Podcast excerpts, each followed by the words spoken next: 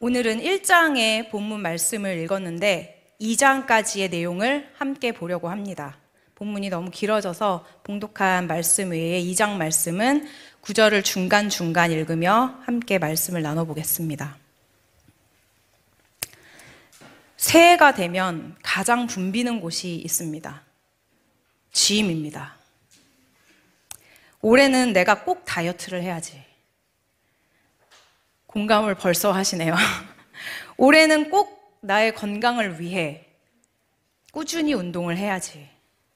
그래서 1월 한 달이 가장 회원수가 많이 늘어나는 달이라고 합니다. 운동을 하면 체력을 기를 수 있고 체력은 곧 정신력으로 지구력으로 이어집니다. 그렇기 때문에 특히나 지난해에 마음이 힘들었던 분들이 그것을 이겨내기 위해서 앞으로 이겨낼 힘을 기르기 위해서 솔루션으로 운동을 많이들 선택을 하십니다. 제가 얼마 전 읽은 어, 운동의 뇌 과학이라는 책에서 눈에 띄는 재밌는 부분을 발견한 것이 있습니다. 우리의 뇌는 운동을 하는 것을 싫어한다는 것입니다. 운동을 해야 하긴 하는데 하기 싫은 분들은 더 이상 죄책감을 느끼실 필요가 없습니다. 여러분 게으른 게 아니라 매우 당연한 자연스러운 뇌의 구조를 가지신 것 뿐입니다. 위로가 되시나요? 운동을 하면 근육을 자극하고 근육이 늘어나는데 이 근육이 생기는 원리는 간단하게 이야기하면 일단 근육에 상처가 나는 것입니다. 상처가 난 근육이 리커버리 되면서 근육이 늘어나는 것이죠. 뇌는 이것을 스스로 괴롭게 한다고 해석하기 때문에 싫어하는 것입니다. 뇌는 항상성을 유지하기를 원합니다. 우리는 우리의 삶이 평안하게 유지되길 원합니다. 사건, 사고 없이 stable한 상태를 유지하고 싶어 합니다. 그런데 그렇게 사는 사람은 드물죠. 거의 없다고 보는 것이 맞을 겁니다. 우리가 성경책을 펼쳐보겠다고 마음먹게 되는 이유는 우리 삶에 풀리지 않는 부분이 있을 때 상처를 입고 스스로 치유를 위해서 또는 하나님의 뜻을 알고 싶을 때 인 것 같습니다. 많은 경우에 우리는 성경 말씀을 통해서 혹은 성경의 인물을 통해서 비결과 노하우를 알고 싶어 합니다. 그런 이유에서 욥기를 펼쳐보는 분들이 많을 것입니다. 지금 나의 고난을 어떻게 해석해야 하지? 하는 답답한 마음이나 왜 착한 사람이 고난을 받지? 악한 사람들은 저렇게 떵떵거리고 잘 사는데? 이런 근본적인 고민에 대한 궁금증에 대한 해답을 요비라는 인물을 통해서 얻고 싶어 하는 것이죠. 흡사 요배 욥기는 연극 대본 같을 정도로 익사이팅합니다. 이 전개를 따라서 말씀의 깊이를 알아보고자 합니다. 욥기 1장 1절 말씀입니다. 우스 땅에 욥이라 불리는 사람이 있었는데 그 사람은 온전하고 정직하여 하나님을 경외하며 악에서 떠난 자더라. 실제로 욥기 1장 1절에는 욥이 너무 괜찮은 사람이라고 설명하고 있습니다. 그는 비판할 여지도 없이 선하고 믿음 좋은 사람이고 자식도 많고 재산도 어마어마하고 경건하려고 노력하는 사람입니다. 이 시대에는 자식이 많으면 성공한 사람이라는 의미가 있었습니다. 풍족함이라는 의미가 있죠. 엄청난 재산을 보유하고 있고 자식도 많고 성품도 좋은 데다 신앙마저 좋은 사람입니다. 자식들과 잔치를 열었다가 혹여 자식들이 잔치의 흥에 취해서 마음으로 하나님께 죄를 지었을까봐 번제를 드리는 정도의 신앙입니다. 욥기 1장 8절 말씀입니다. 여호와께서 사탄에게 이르시되 내가 내 종 욥을 주의하여 보았느냐 그와 같이 온전하고 정직하여 하나님을 경외하며 악에서 떠난 자는 세상에 없느니라. 하나님도 욥이 온전하고 정직하며 하나님을 경외하는 사람이라는 것을 인정하고 있습니다. 여기서 사탄은 우리가 아는 그 사탄이 아니라 하나님의 천사의 한 무리, 더 쉽게 얘기하면 하늘의 고발자나 정탐꾼 정도로 해석할 수 있습니다. 이 땅을 둘러보고 온 정탐꾼, 고발자가 이렇게 얘기합니다. 욥이 이유 없이 그러겠습니까? 하나님이 집 주고 땅 주고 돈 주고 자식 농사 풍년이야 등 따시고 배부르게 해주니까 그걸 지키려고 그러는 것이죠. 그건 조건부 믿음입니다. 테스트 한번 해보시죠. 딜이 들어갑니다. 그런데 우리 생각 같아서는 하나님이 나한테 감히 딜을 해?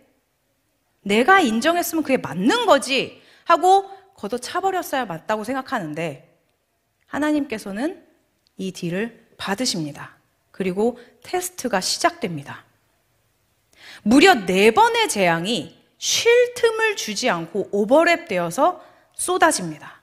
강도들에게 종들이 죽임을 당하고 소유물을 뺏기고 벼락이 쳐서 양과 종들이 죽고 낙타들을 다 뺏기고 그것을 지키던 종들이 또 죽고 거기다 맨 마지막엔 모든 자녀들이 몰살을 당합니다.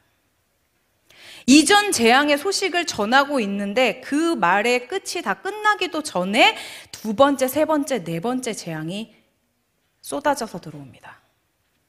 하나님이 시험해 보라고 하지만 않으셨어도 하나님이 허락하지만 않으셨어도 이렇게 참담한 일이 벌어지진 않았을 텐데 뭘 그렇게 잘못했다고 하나님 입으로도 선한 사람이라고 말씀하시고 인정하셨으면서 왜 이렇게까지 하신 거지?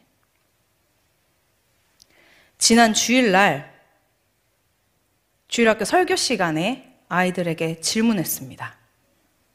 예수님을 잘 믿는 사람은 무엇이 다를까요? 여러분도 한번 스스로 질문에 답변을 해보시기 바랍니다. 하나님을 잘 믿으면 맛있는 걸 많이 먹을 수 있어요. 돈을 많이 벌어요. 축구를 잘할 수 있어요. 너무 귀엽죠? 이렇게 귀여운 아이들이 새로운 선생님을 항상 기다리고 있습니다. 아이들이 이렇게 대답하는데 옆에 있는 우리 교사들의 얼굴이 세상의 모든 풍파를 다 겪고 돌아와 앉은 도사 같은 얼굴로 아닐걸 이러더라고요. 저는 얼마 전에 이사를 했습니다. 다들 아시겠지만 이사라는 것이 참 쉽지가 않습니다. 전에 살던 집에서는 나가라고 하는 날짜가 다가오고 또 나는 아직 준비가 안 됐는데 하, 꼼짝없이 홈리스가 될 위기에 처했었습니다. 시간은 왜 그렇게 빨리 가는지 나는 아직 준비가 안 됐는데 너무 긴급하고 답답하니까 나중에는 속상해서 울고불고 할 그런 게 없이 그냥 멍 하고 있더라고요. 내가 할 수 있는 게 아무것도 없을 때 그 답답한 심정이란 정말 언어로 표현할 수 없을 정도로 갑갑합니다. 하루는 하나님을 붙잡고 설득을 시도해 봅니다. 하나님, 누가 나를 지으셨죠?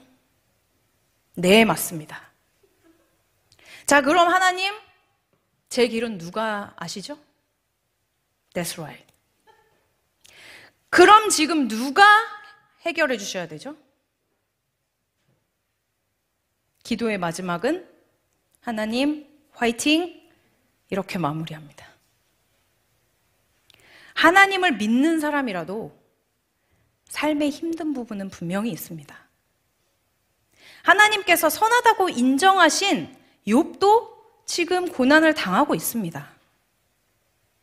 그는 엄청난 고난의 상황을 맞이했지만 하나님을 원망하지는 않습니다. 맨몸으로 왔으니 맨몸으로 가는 게 맞습니다. 주신 것도 하나님이시오. 가져가시는 것도 하나님이십니다. 정말 도사 같은 말이죠. 욥이 이렇게 말하면서 첫 번째 시험을 통과합니다. 그런데 2장에서 다시 한번 하늘의 법정이 열립니다. 욥기 2장 1절에서 6절 말씀입니다. 또 하루는 하나님의 아들들이 와서 여호와 앞에 서고 사탄도 그들 가운데에 와서 여호와 앞에 서니 여호와께서 사탄에게 이르시되 내가 어디서 왔느냐 사탄이 여호와께 대답하여 이르되 땅을 두루 돌아 여기저기 다녀왔나이다.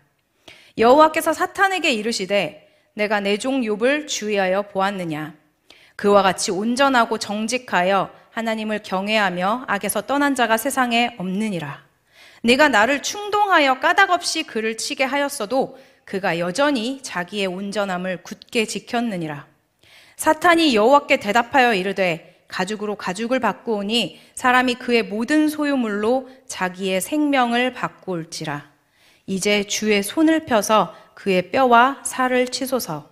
그리하시면 틀림없이 주를 향하여 욕하지 않겠나이까.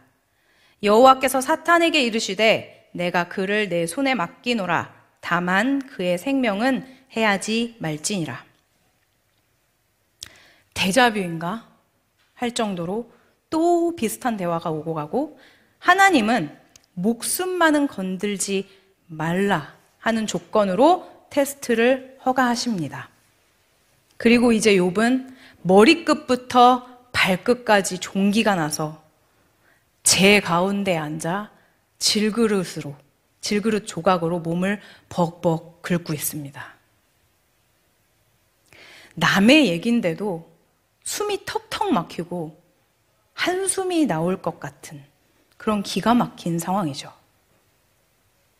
고통을 받아도 하나님께서는 이미 욥의 경건성을 이미 욥이 하나님을 경외하는 사람이라는 것을 첫 번째 시험을 통해서 충명, 충분히 증명을 해 봤는데 왜 또 두 번째 고난을 허락하셨을까요? 여러분께 질문을 드리겠습니다. 여러분은 자신이 선하다고 생각하십니까? 적어도 악하지는 않지 않나? 라고 생각하십니까? 그 기준은 무엇입니까? 옆 사람이십니까? 저는 신학교 다닐 시절에 어, 욥기를 읽으면서 저 자신을 두고 내가 조금 부족하긴 해도 악한 사람은 아니지. 하고 생각했던 기억이 납니다. 모자라고 부족한 것까지 부정하면 너무 교만한 것 같으니까 조금 양보한 것 같아요. 어느 날 하나님께서 저의 죄를 영화 필름처럼 쫙 펼쳐서 보여주시는데 제가 기억도 하지 못하는 것도 있더라고요. 정말 어마어마한 죄인임을 고백할 수밖에 없게 만드셨습니다. 그리고 10년도 전에 있었던 일들에 대해서 전화하고 연락해서 그때 정말 미안했다. 정말 죄송했습니다. 사과했던 적이 있습니다. 우리는 윤리적인 올바름이나 법적인 순종의 정도 같은 것들을 기준으로 선과 악을 규정하곤 합니다. 객관적으로 봤을 때 정직하고 선한 사람이 하나님의 기준에서도 그럴지는 우리는 확신할 수 없습니다. 그럼에도 불구하고 하나님께서는 우리에게 믿음을 주고 싶어 하십니다. 마치 부모가 자식을 끝까지 믿는 것처럼.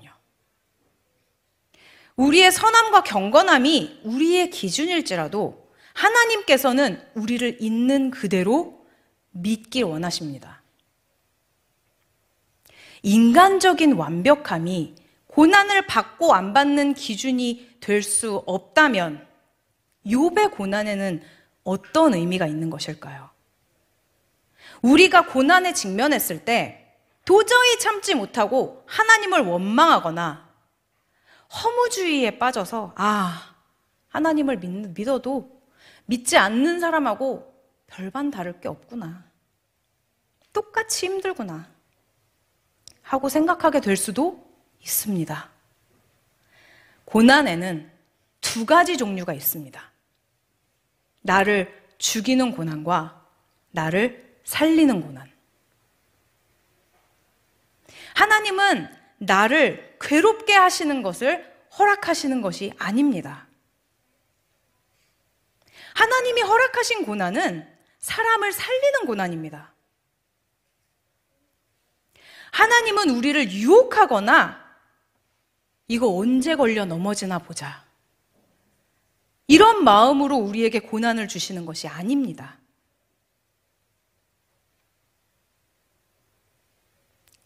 욥이 받은 고난도 우리가 살면서 겪어나가는 고난도 우리가 하나님을 더욱 구하고 하나님의 지혜를 구하기 원하시는 하나님이 우리를 살리기 위한 과정이자 의미입니다. 하나님은 사랑이십니다. 믿으십니까? 하나님은 사랑이십니다. 우리가 걷다가 돌뿌리에 걸려서 넘어져서 무릎이 까졌을 때 다시 넘어지지 않도록 교훈을 주시는 것이 하나님의 목적이 아닙니다. 우리, 우리가 무릎이 없어져도 하나님을 바라보고 하나님을 구하고 하나님의 지혜를 구하는 것이 우리를 향하신 하나님이 허락하신 고난의 목적입니다. 욥기의 주제는 욥의 고난과 인내가 아닙니다. 고난을 인내하는 법을 배우는 책이 아니라는 말씀입니다. 우리는 욥기 1장과 2장을 통해서 하나님이 끌어가시는 우리의 삶은 원인과 결과로 구성되지 않았다는 것을 아, 알아야 합니다. 욥기는 잠언 시편과 함께 지혜서에 속합니다. 지혜는 오직 하나님께로부터만 나오는 것입니다. 우리의 지혜가 아무리 뛰어나다고 한들 하나님의 지혜에는 절대 미치지 못함을 우리는 알고 고백합니다. 그렇기 때문에 우리는 우리의 삶, 우리의 고난에 집중하는 것이 아니라 하나님의 지혜에 집중해야 합니다. 우리의 시선을, 우리의 기준을 바꿔야 합니다. 업그레이드 해야 합니다. 여기까지는 괜찮아. 이 정도면 충분, 충분하지. 남들은 이렇게까지 안 하잖아. 나는 이렇게까지는 하는데 법적으로 아무 문제가 없어. 나는 의로운 사람이야. 이 정도면. 이런 것들은 다 내 기준, 내 시선, 세상의 기준입니다. 하나님의 기준과는 관계가 없습니다. 예전에 어떤 글에서 읽은 예화가 있습니다. 한 교수님이 강의 시간에 A4 용지에 어, 세로로 선을 쭉 그으라고 했습니다. 그리고 맨 아래를 0, 맨 위를 100이라고 하고 악한 정도에 따라 주어진 이름을 적어보라고 했습니다. 교수님은 처음에 히틀러의 이름을 말했습니다. 대부분 학생들은 100이나 100 근접한 곳에 히틀러의 이름을 적었습니다. 그리고 그 다음은 자신의 이름을 적으라고 했습니다. 앞에 적은 이름이 워낙 세서 거의 끝판왕에 가까운 이름이라 자기의 이름은 자연스럽게 아래쪽에 적었겠죠. 다음으로 그 교수님이 종이를 옆으로 돌리라고 했습니다. 종이가 이렇게 A4용지 길게 있죠. 이 종이를 옆으로 돌리라고 했습니다. 그러자 위아래에 적혀 있던 이름이 가로로 같은 선에 놓여지게 되었습니다. 그리고 그 교수님은 이렇게 말했습니다. 그것이 바로 하나님이 보는 시선입니다. 나와 악인이 독일, 동일 선상에 있는 것이 불공평하다고 생각하십니까? 그것은 우리의 기준입니다. 누군가는 내 이름을 보면서 동일 선상에 있는 것이 불공정하다고 할 수도 있습니다. 하나님의 공평하신 사랑은 우리가 사회적으로 얼마나 선하다고 인정받는지에 달려있지 않습니다. 우리에게 제공되는 삶의 조건에 대한 것도 아닙니다. 그렇기 때문에 우리는 소박한 기준이나 세상의 잣대를 들이밀고 저울질하는 것을 그 도덕적 시선에서 뛰어넘어서 하나님의 시선을 바라보고 하나님의 지혜를 구해야 합니다. 하나님의 자녀로 사는 삶은 내 삶을 풍성하게 하기 위한 재료가 아닙니다. 내 삶을 더 나은 삶으로 만들기 위해 애쓰고 집중하는 수준에서 뛰어 올라서 하나님의 시선이 어디에 있는지를 구해야 합니다. 우리의 고난이 너무 힘들고 괴롭다면 그럴수록 더욱 힘써서 하나님을 제대로 바라보고 마주하고 싶다고 구하십시오. 하나님의 기준을 바라고 지혜를 달라고 기도하는 저와 여러분 모두가 되시길 간절히 소망합니다.